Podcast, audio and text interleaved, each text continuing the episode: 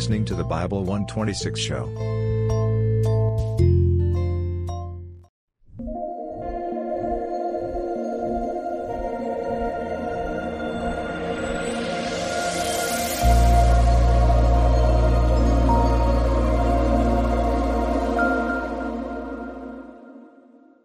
Hey guys, welcome to Capturing Christianity. I am Cameron Bertuzzi, and I am here today with Dr. Sy Garte. Welcome to the show. Eh, you, I mean, you've been on the channel before, but I have. Yeah. so here you're today with us in person, and I'm Right. so excited to meet you.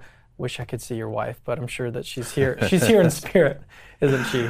I miss her too. Yeah. Yeah. Well, so today we're talking about your journey from atheism all the way to Christianity. Right. And there's a whole lot that's happened in between, you know, back when you were an atheist and now that you're a Christian. We'll talk about all the steps that kind of led there, some of the science that, because you your background is in what is it, micro not Biochemistry. micro biochemistry. And so your your yeah, your background as a scientist, but that's actually what led you to em- embrace God's existence and then eventually to, to become a Christian. Right. So how let's start at the the very beginning. Tell me about your upbringing. I know we've talked about this on the channel before, but let's uh, kind of go through it a little bit more in uh, in some more detail. Sure. Well, uh, yeah, I won't go into too much because, as you said, we we have covered it, and it's uh, it's in my book, so you know people can find it. Uh, but I, I grew up in a in a basically uh, in a family three generations of atheists. Uh, they were not only atheists; they were very left wing. My parents were members of the American Communist Party in the 1930s, which is rare, and so their atheism was very strong, very militant. Uh, and that's what I grew up with. I, I uh, assumed that there was could not be any such thing as God, or not possible for there to be a God. Totally materialistic. My father was a chemist, scientist, so you know, I that was the worldview I grew up in. Uh, and, and and also the same worldview I had when I went to college, uh, where I started studying chemistry, chip off the old block, and um, you know, when you're a chemistry major, you also have to learn some physics. So I was learning things about quantum mechanics and things in physics that seemed a little strange to me, but I didn't really worry about it too much. And then eventually I decided I really wanted to study life. And rather than be a biologist, I wanted to study the chemistry of life. So I went into biochemistry where I got my PhD. Uh, and what happened was that even even in college as, as a young man, I began to feel there was something missing in my life, uh, so, and I, I later realized it was some sense of spirituality, which I think is very important for all people. But I found that whatever that you want to call that in science at first. I, I was thinking, well, you know, the science is great because it gives you a real sense of purpose, a real sense of uh, doing something good in the world, and, and it's true, you know, so it's great. But there was one catch, which was that what I was learning in science didn't jibe with the materialistic worldview, and I, I, I couldn't have said it that way. I just I just felt it. For example, uh, in graduate school, I learned about the process by which proteins are made in cells, and that's a very complex process that involves a tremendous amount of uh, biomolecules interacting with each other, and the complexity is just incredible. And I remember feeling like a chill going down my spine. I, it was like, this is amazing. Where did, how did this get here? And it was something that I couldn't answer. Uh, later, of course, like most biologists, I just came up with the answer, which is evolution. Evolution does everything. But when I, at, at that time, I kind of left things as it was and as, as they were, and I just uh, started wondering about really whether science was really the only way to find any truth. And I, don't, I, I pretty soon I rejected that, as many people have. I was not yet ready to believe in God, and that took a lot of other steps. It required um, it required me to kind of break down my resistance to the idea, which was which I was born with, and it's it's kind of hard to you know reject all of that. But eventually, I did, And then, uh, Were there any external factors that were helping to open you up yes, to God? absolutely. Uh, I was brought to a church by a friend. And, I this was, still when you were an atheist. Oh yeah, and I was well. Maybe by then I was a little agnostic. You Okay. know, I wasn't really sure. Uh, so you got to the point of agnostic Yeah, all on your own. Th- that was all on my own, and that was due to the science I was learning. Uh-huh. Because the science I was learning did not support a strict atheism. It did not s- support strict materialism, Okay. and and that comes from quantum theory, and it comes from you know the observer effect and all sorts of things in physics. But it also came from what I was learning in biochemistry and about how life works. Right. It just seemed that saying evolution explains everything in life was too glib. You know, it was too easy. It, it didn't seem to me to be enough. That's interesting because I've heard a lot of scientists, even like Peter Atkins, will say that God is like a lazy explanation. And you're saying that evolution is kind of like a lazy explanation. Well, for, uh, you know, at that time, I would have said God was a lazy explanation too. I had no idea what the explanation was. I didn't really know what God was. I didn't understand very much about God. But yeah, uh, I think I think evolution can explain a lot. But there are some key things that it cannot explain, and that includes the origin of life. And that's not my view. That's a very Darwin said the same thing. Richard Dawkins has said the same thing. yeah. The the process of evolution that we call Darwinian evolution or biological evolution um, doesn't deal with the origin of life at all. So, and I'm, I'll get into that a little more, I think. Uh, but the external factors that helped me were, as I said, the, going to a church for the first time and seeing something that I com- absolutely didn't expect. I thought that when you walked into a church, the first thing that would happen is the priest or the pastor would start yelling at you, you know, telling you that you're sinful and you know you're going to go to hell. And, Where did you get that in, impression from? well, that's the impression I got growing up. You know that uh, from who though? Who who did? Well, may, I mean, maybe it was a different time, but It was it, was a different time, but it was also it was also. By the way, it's not over yet. I mean, there you'll still find atheists talking about you know uh, the horrors of Christianity and how they and how you know people are doing nothing but casting you into hell all the time and lakes of fire and sin and and I felt you know very nervous and. Uh, it was and your Catholic- experience was nothing like that. no, it was a Catholic church uh, run by uh, Franciscans. And uh, the priest gave a sermon about love. Love, period. Not, you know, love God, but just love each other, love. And I thought, boy, this is very mild. you know, why, you know, the- I think I've been lied to. So at that point, I looked into this a little more. Uh, I wasn't a theist yet, but I started looking at the Bible for the first time. Uh, the Old Testament left me a little cold. I couldn't really get into it, didn't understand it much. But I read the book of Matthew and I read the book of Acts, and I found those very moving. The book of Acts struck me as actual history. I didn't have any, I was sure that this was not something anyone made up. It just didn't fit. So that got me thinking, and, and then I, you know, I learned more and more. And as I talk about in my book, I'm not going to go into detail now. I had several experiences, including some dreams and and a waking experience that I had to attribute to the Holy Spirit. And at that point, I, after many years, by the way, I'm, talking, I'm compressing two decades into this discussion. But at that point, I realized that Christianity is true and Christ was real and he lived and died and rose.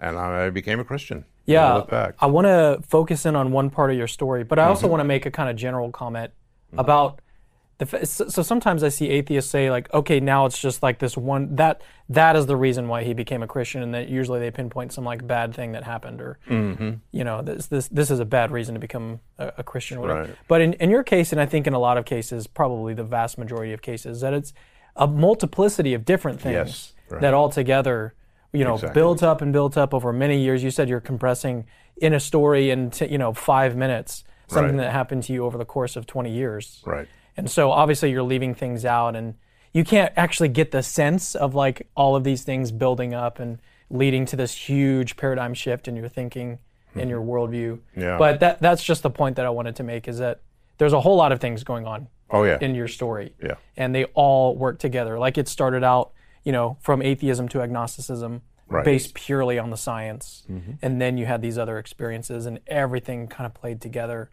to lead you to Christ. So uh, that's one point I want to make. And then the second point was to bring us back to uh, focus on one area that really got you considering leaving atheism. Right. And I understand, is, is it abiogenesis? That's, That's one of the, or- the main yeah. Mm-hmm. things. So tell me more about that. How did that, looking into that, really bring you more toward Christianity, toward theism? Well, you know, it's interesting because abiogenesis is a very active field of research, and people are looking at it uh, very intensely in various ways. I've done a little bit myself, but Have you published? yes, I have Okay. one paper published and one that's just about to be appro- approved, uh, both on the same subject, which is, uh, which I'll get to in a second. But as I mentioned, abiogenesis, nobody thinks that it has anything to do with, you know, standard evolution. The, the general idea among scientists, anyway, and, and the atheist ideas who are not scientists are not worth discussing. But the, the general scientific idea is that life began eh, through what's called chemical evolution. And chemical evolution is very different from biological evolution because there's no natural selection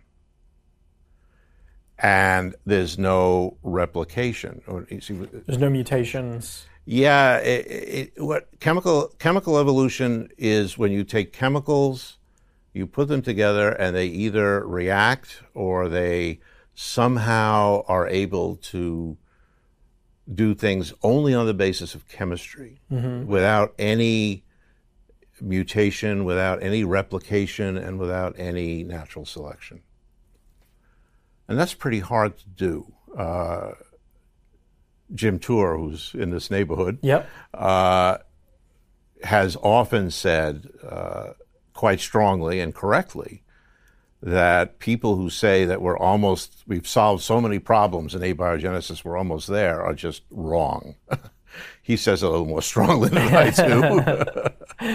I was listening to something with him the other day. but was- he- he's correct. So, he's, so forceful. yeah, he's forceful, and but he's right, and I know why he's he, he gets frustrated sometimes because he is a chemist, a very good chemist, and he knows more than anyone that that's not how chemistry works.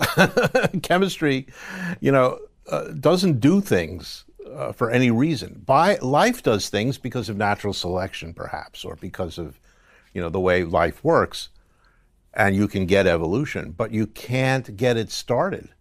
And I started thinking about this years ago, uh, especially related to one of my interests, which is you know how how the DNA works by coding the existence of proteins which cause life. And you know, uh, Stephen Meyer has written about this in Signature of the Cell, and he has he in his recent book, The Return of the God Hypothesis, he talks a little bit about it as well.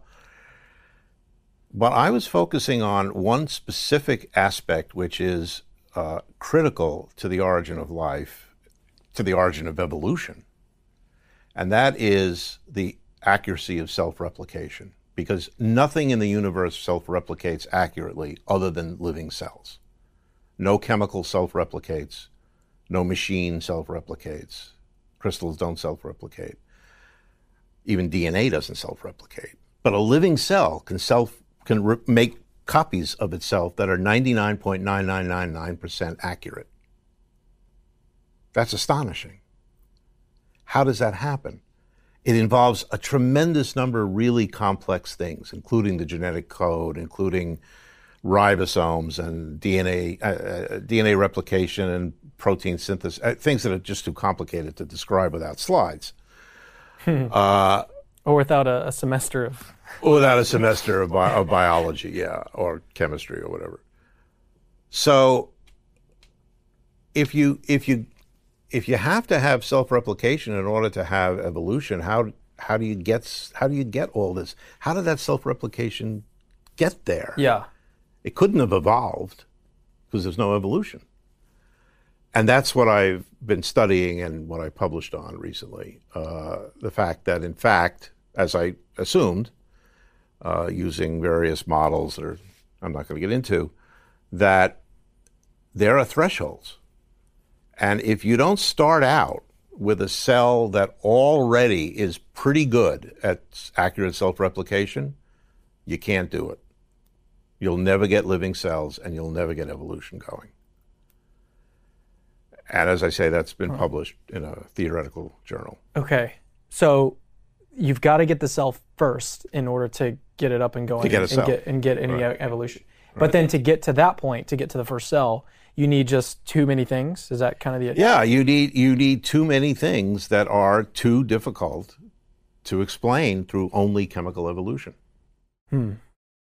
So what the, What is the current like science scientific uh, consensus? Is that Mm-hmm. what's the current scientific consensus about abiogenesis? It depends who you talk to. If you talk to people who are not working in the field, uh, many of them will say, "Oh yeah, we're getting there. We've got a lot, made a lot of progress. We know that amino acids, you know, were in meteors, so they probably, you know, developed uh, or formed in the primeval Earth.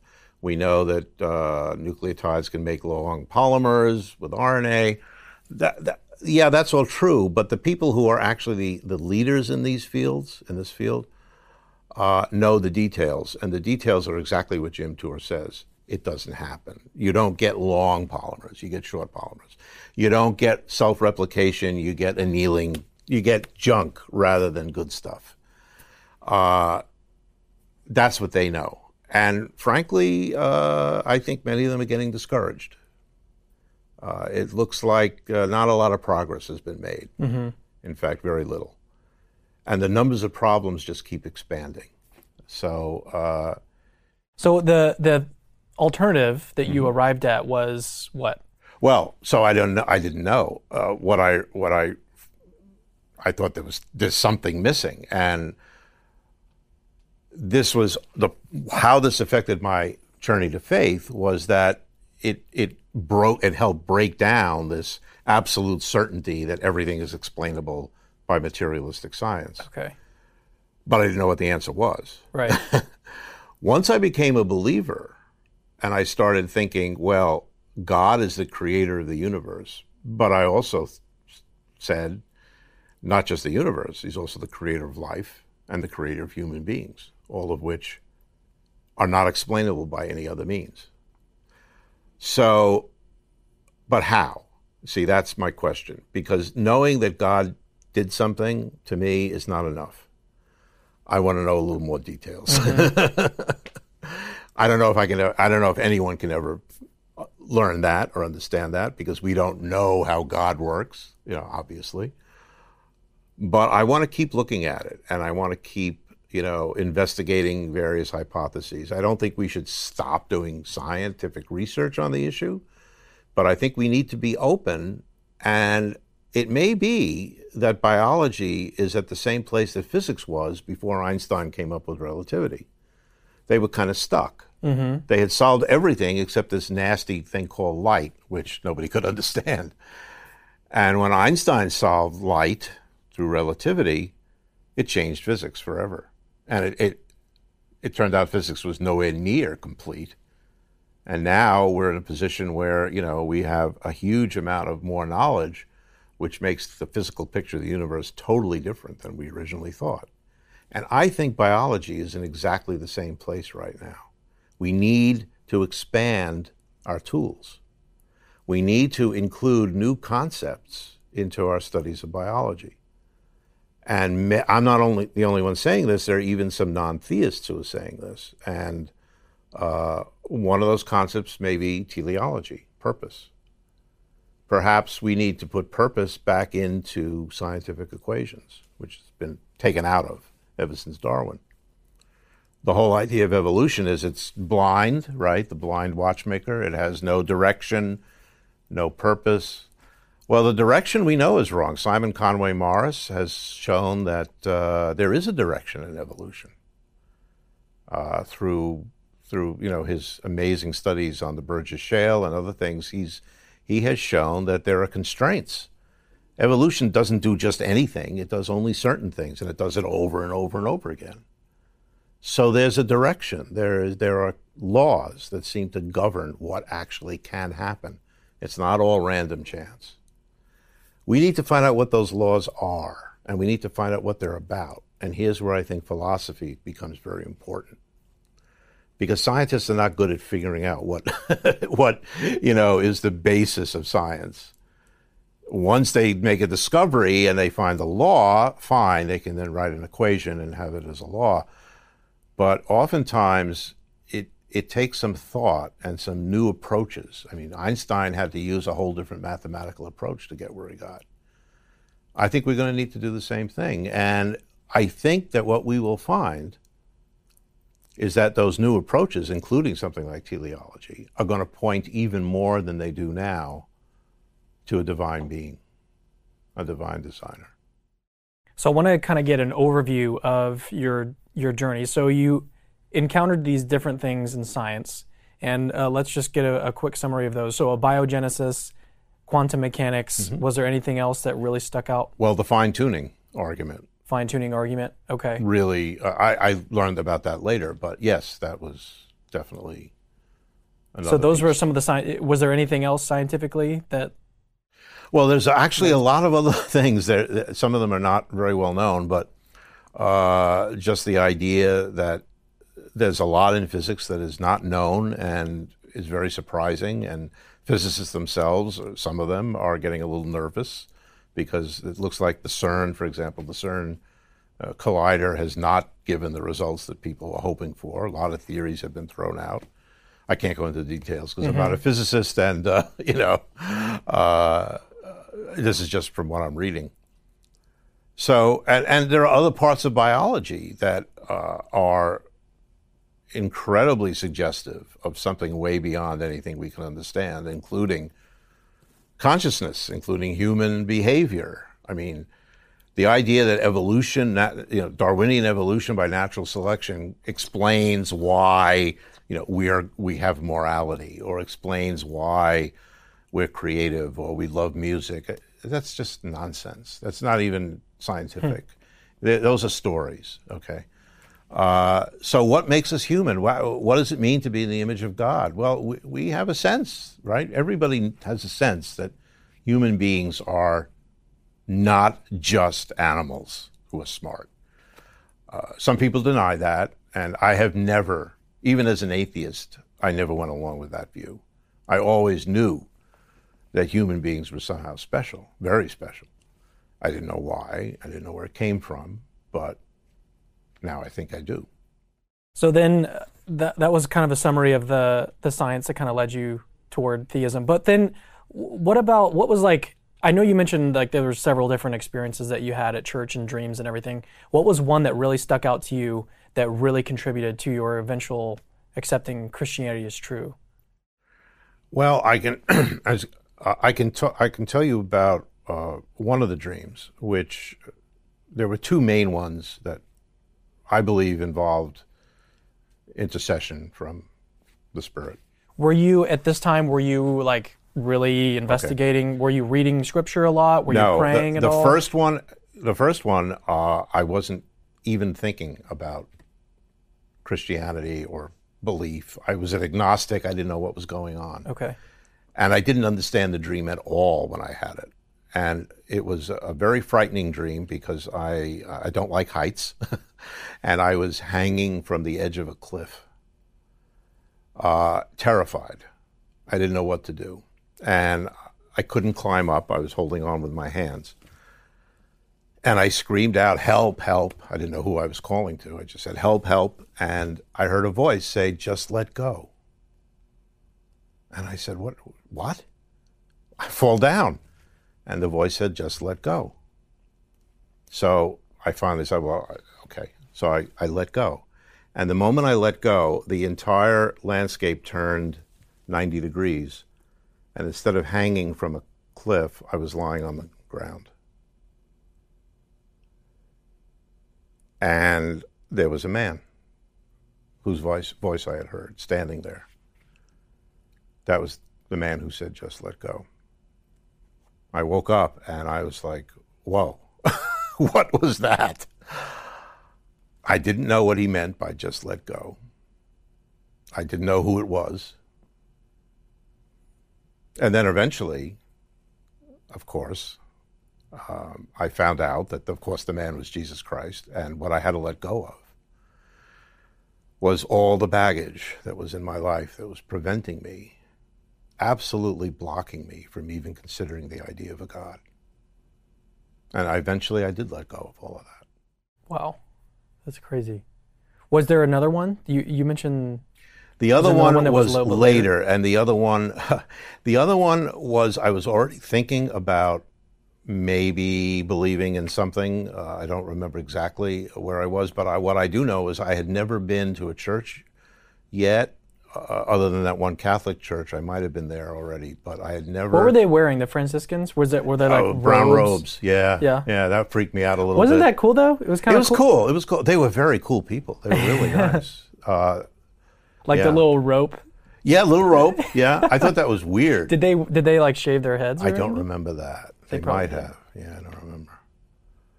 Catholics, man, Catholics. Yeah, well, So that's uh, another story. yeah. So tell me uh, tell me about the So, experience. so I had, and I had not read, I had not yet read the gospel. That's definite. Uh, so I had a dream that I was walking around a garden trying to get in, a walled garden, and I couldn't get in. I, I it was very steep walls, and I was kept trying to climb up, and I, I found vines and little things that, but I couldn't get to the top, and I got really frustrated, and I kept going around. And I and then, then I saw a man, and, and he said, "What's the matter with you?" And I said, I, "I want to get in, and I can't climb over." He said, "Well, then use the door. There it is."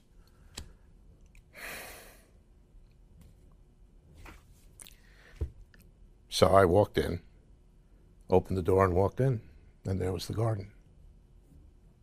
And later, when I was in church, I, I think the first time I went to the church I'm now a member of, there was a picture of Jesus knocking on the door. But I had never heard that knock on the door, and it, you know, if you knock, it will be open for you. That was, I had yet to re- read that, but I dreamed it. so that that had a big effect on me, as you can see. yeah, I'm like about to start tearing up myself. Um, yeah, I mean, I don't, I don't think there's a there's a whole lot more for us to, to cover in this short interview, but is yeah, is there is there anything that you'd like to leave with the audience before we close it out? Yeah, I, I think I have one main message. I think I, I think I was called, uh, as so many of us are called, to give one message to people who are questioning their faith, especially if they're questioning it because of science. and that's the reason I wrote my book. It's the reason I'm writing, excuse me, articles. Science and Christian faith are absolutely not in conflict. I understand that people growing up in faith occasionally will uh, will lose it for various reasons, but one of those reasons should never be science. Okay, because science is not anti-Christian. Science is not atheistic. Christianity uh, was instrumental in the foundation of science, in the beginning of science. All the original scientists were were uh, Christians and that remains. There's still many, many scientists who are Christians, despite the current atmosphere, which is somewhat hostile to Christianity. But uh, my prediction is what I see now happening is that atheists are beginning to deny the reality of science. You find atheists saying, no, no, the universe didn't have a beginning, it's been there forever. No. They say the DNA is not a code, there's no genetic code, it's not a real code. Wrong. And the reason these are not scientists necessarily, but they're atheists who think they, they are he, seeing this from various people. And the reason they're attacking scientific facts, because they, they are, is because the scientific facts are pointing more and more to what they don't want to accept, which is that this world has a creator. And everything we see is, is part of the creation, including ourselves. So if you are being told that you have to choose between science and your Christian faith, reject that. Whoever told you that is wrong. It's not true. What's true is Christianity.